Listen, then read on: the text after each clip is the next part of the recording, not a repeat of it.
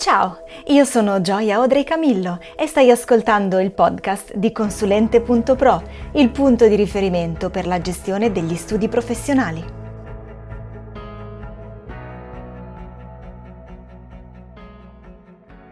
Eccoci qua, buongiorno e benvenuti alla prima puntata del podcast di Consulente.pro. Prima di iniziare questa avventura audiofonica vorrei fare una piccola introduzione su che cosa sia Consulente.pro o perlomeno che cosa desideri essere Consulente.pro, visto che ancora è un progetto in fase di startup nata subito dopo la fine del lockdown.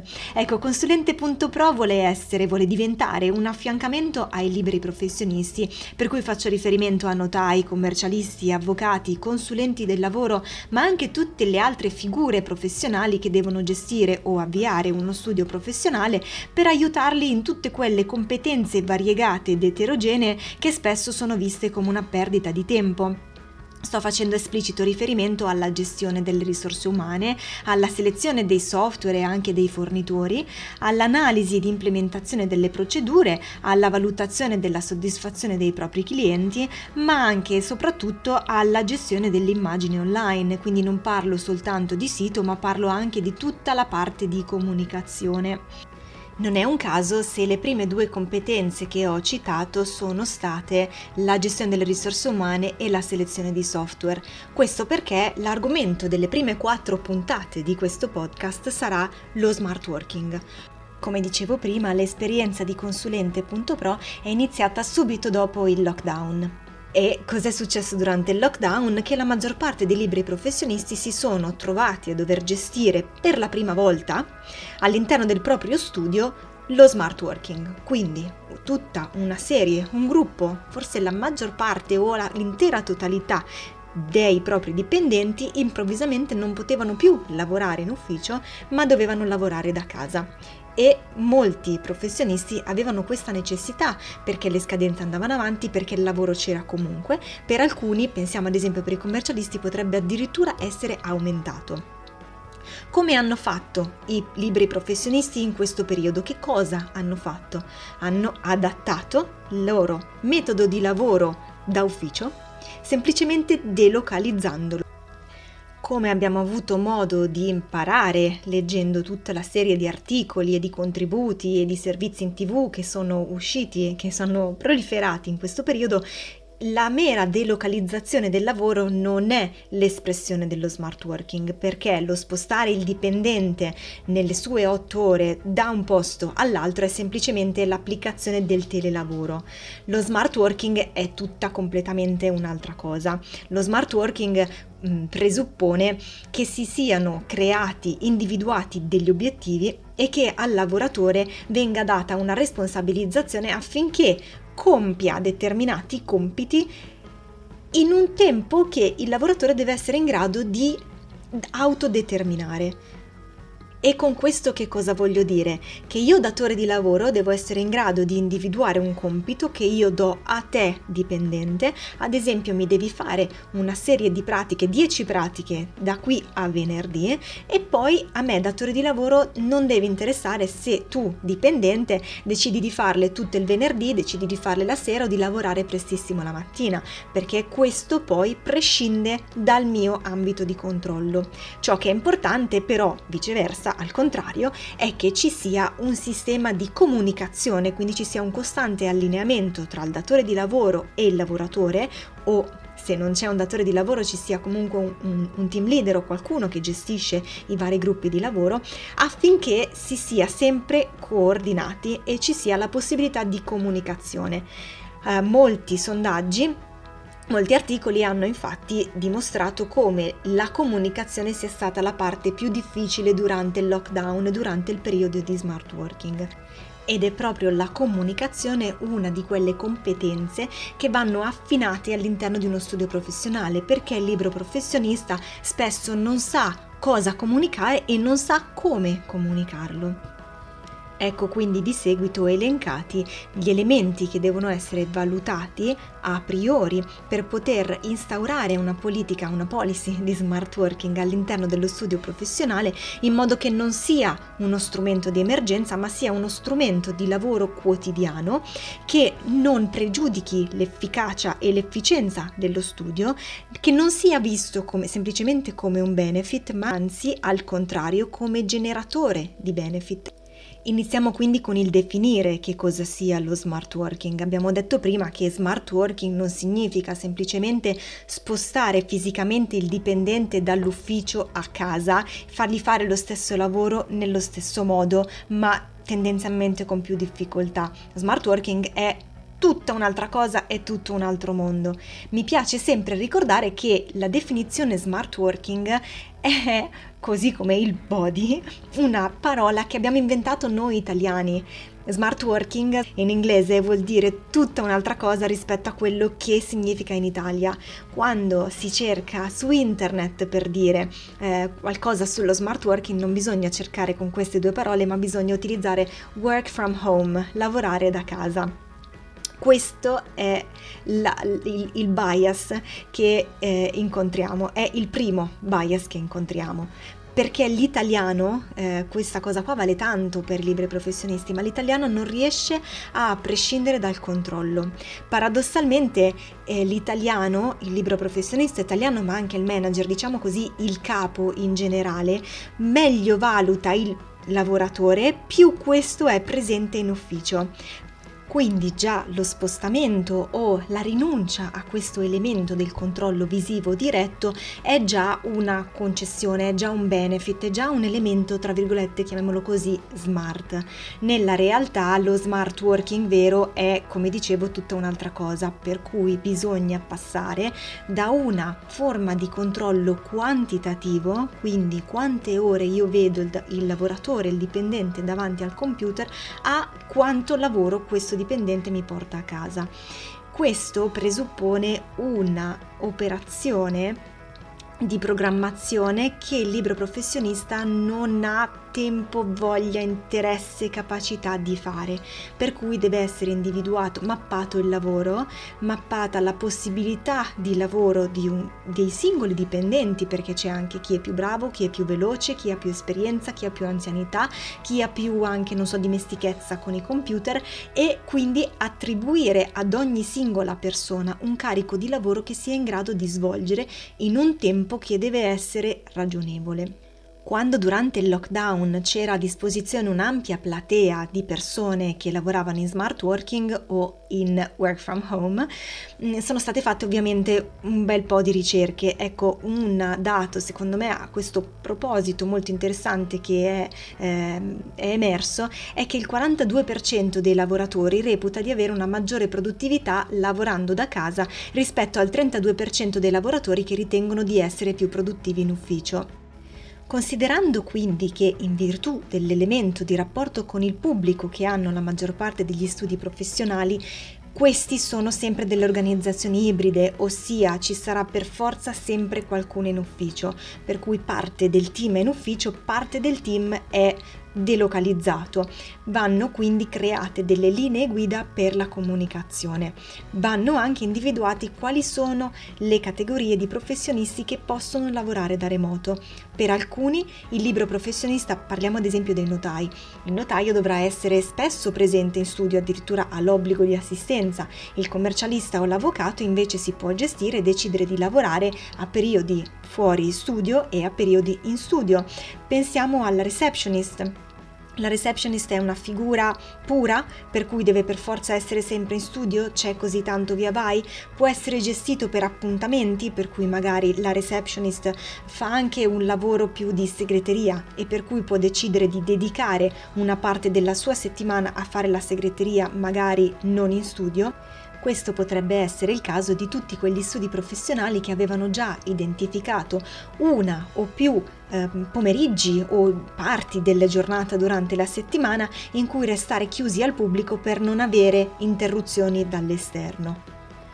Un altro criterio di identificazione delle categorie che possono beneficiare dello smart working potrebbe essere legato all'età oppure semplicemente alla dimestichezza con gli strumenti informatici. Quindi immaginiamoci tutti quelli della generazione X che sono nati dopo il 95, sicuramente avranno meno problemi a relazionarsi e a lavorare direttamente da internet, mentre invece magari i lavoratori, i cosiddetti boomers, che hanno meno dimestichezza con gli strumenti informatici preferiscono lavorare in ufficio. Ci possono poi essere soggetti che non sono interessati a lavorare in smart working per altri motivi. Sto pensando ad esempio a tutti coloro che hanno bambini piccoli oppure a persone che non hanno un posto fisico da dedicare al lavoro, per cui persone che vivono in grandi città e magari non hanno case abbastanza grandi da avere una stanza da dedicare interamente al lavoro e in cui non essere disturbati. Tornando al tema della comunicazione, vorrei approfittarne per evidenziare un aspetto. Molti si sono lamentati delle centinaia di migliaia di chiamate Skype, Zoom, GoToMeeting, Microsoft Teams e tutto quello che hanno utilizzato per fare riunioni online. Ecco, questa, lo sappiamo bene, non è la realtà degli studi professionali, anzi al contrario, molti lavoratori si sono lamentati della mancanza di allineamento, della mancanza di momenti aggregativi. Quindi è importante che il professionista o che una figura identificata dal professionista si incarichi di mantenere coeso il gruppo e di allinearlo continuamente. Soprattutto i lavoratori più giovani, ma anche i lavoratori che hanno meno anzianità lavorativa, hanno bisogno di avere un costante confronto con i propri capi, quindi lasciare completamente il team a sé stante, diciamo che non è una strategia vincente. Poi ogni studio, ogni team di lavoro può determinare, ovviamente in completa autonomia, quali siano le dinamiche che siano migliori per il proprio funzionamento. Potrebbe essere che ci si trovi tutti quanti a lunedì mattina per impostare gli obiettivi della settimana, può essere al contrario che l'incontro settimanale sia determinato al venerdì sera, potrebbe essere che ci si incontri per team di lavoro, quindi per settori, una o più volte al giorno, potrebbe essere qualsiasi cosa. L'importante è che il flusso della comunicazione sia sempre regolare, agevole e completamente naturale. Ovviamente tutto questo ha a che fare con la comunicazione di team, ma c'è un altro aspetto che bisogna valutare ed è quello della comunicazione con il cliente. Quindi immaginiamoci il cliente che chiama in studio e chiede di Pinco Pallo. Pinco Pallo è in smart working. Come gestiamo la comunicazione tra il cliente e Pinco Pallo? Abbiamo detto prima che il famoso Pinco Pallo deve essere in grado di gestire i suoi orari di lavoro, per cui magari non è riuscito a dormire, si è alzato alle 4, ha lavorato tutta una tirata fino a mezzogiorno e poi a mezzogiorno si è messo a guardare la sua televisione, oppure ha lavorato tutta una tirata fino alle 10, alle 10 ha finito di lavorare perché di fatto, non avendo niente, nessuno che lo disturbava, o perché era completamente nel flow e perché alla mattina rende di più, è riuscito a finire tutto quello che doveva finire. Sappiamo anche che il lavoratore ha il diritto alla disconnessione, per cui a un certo punto il lavoratore ha diritto di spegnere tutto, chiudere tutto e dedicarsi completamente alla vita privata.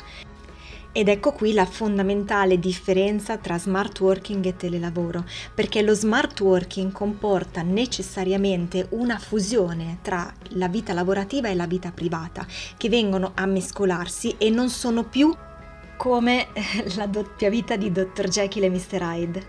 Questo ovviamente va applicato con un certo buonsenso, perché se io sto lavorando alle 8 di sera nessuno me lo vieta, però educazione vuole che io non chiami il mio collega alle 8 di sera o alle 10 di sera o alle 4 del mattino perché io sto lavorando.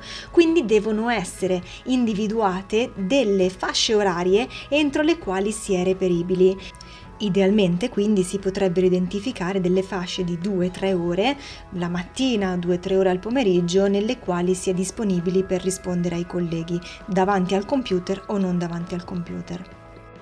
E qui sorge un altro problema. come rendersi disponibili. Alcuni lavoratori potrebbero avere problemi nel fornire il proprio numero di cellulare, potrebbero non essere disposti a dare il numero di cellulare ai clienti, magari ai colleghi sì, ma ai clienti no. Quindi come permettere al lavoratore in smart working di lavorare così come se fosse in ufficio? Naturalmente ci sono dei software e degli strumenti che permettono di annullare questo problema. Sto parlando nello specifico del servizio di VoIP. Qualora lo studio professionale si sia dotato di una telefonia in VoIP, il lavoratore potrebbe ricevere la chiamata ovunque si trovi. Quindi immaginate quando ricevete una chiamata su WhatsApp, la telefonata non passa da telefonia normale ma passa come dati. Esattamente come state ascoltando il podcast in questo momento, per cui il cliente può fare il numero dello studio eventualmente con un interno dedicato al dipendente che deve raggiungere e il dipendente può rispondere ovunque si trovi. Per cui il lavoro non è più legato a strumenti aziendali come il telefono fisso o il computer fisso, ma si può portare su qualsiasi altro device. Esiste un acronimo inglese che spiega bene questo concetto, l'acronimo è letto all'italiana ATAWAD, per cui anytime, anywhere, any device, quindi in qualsiasi momento, ovunque, con qualsiasi strumento.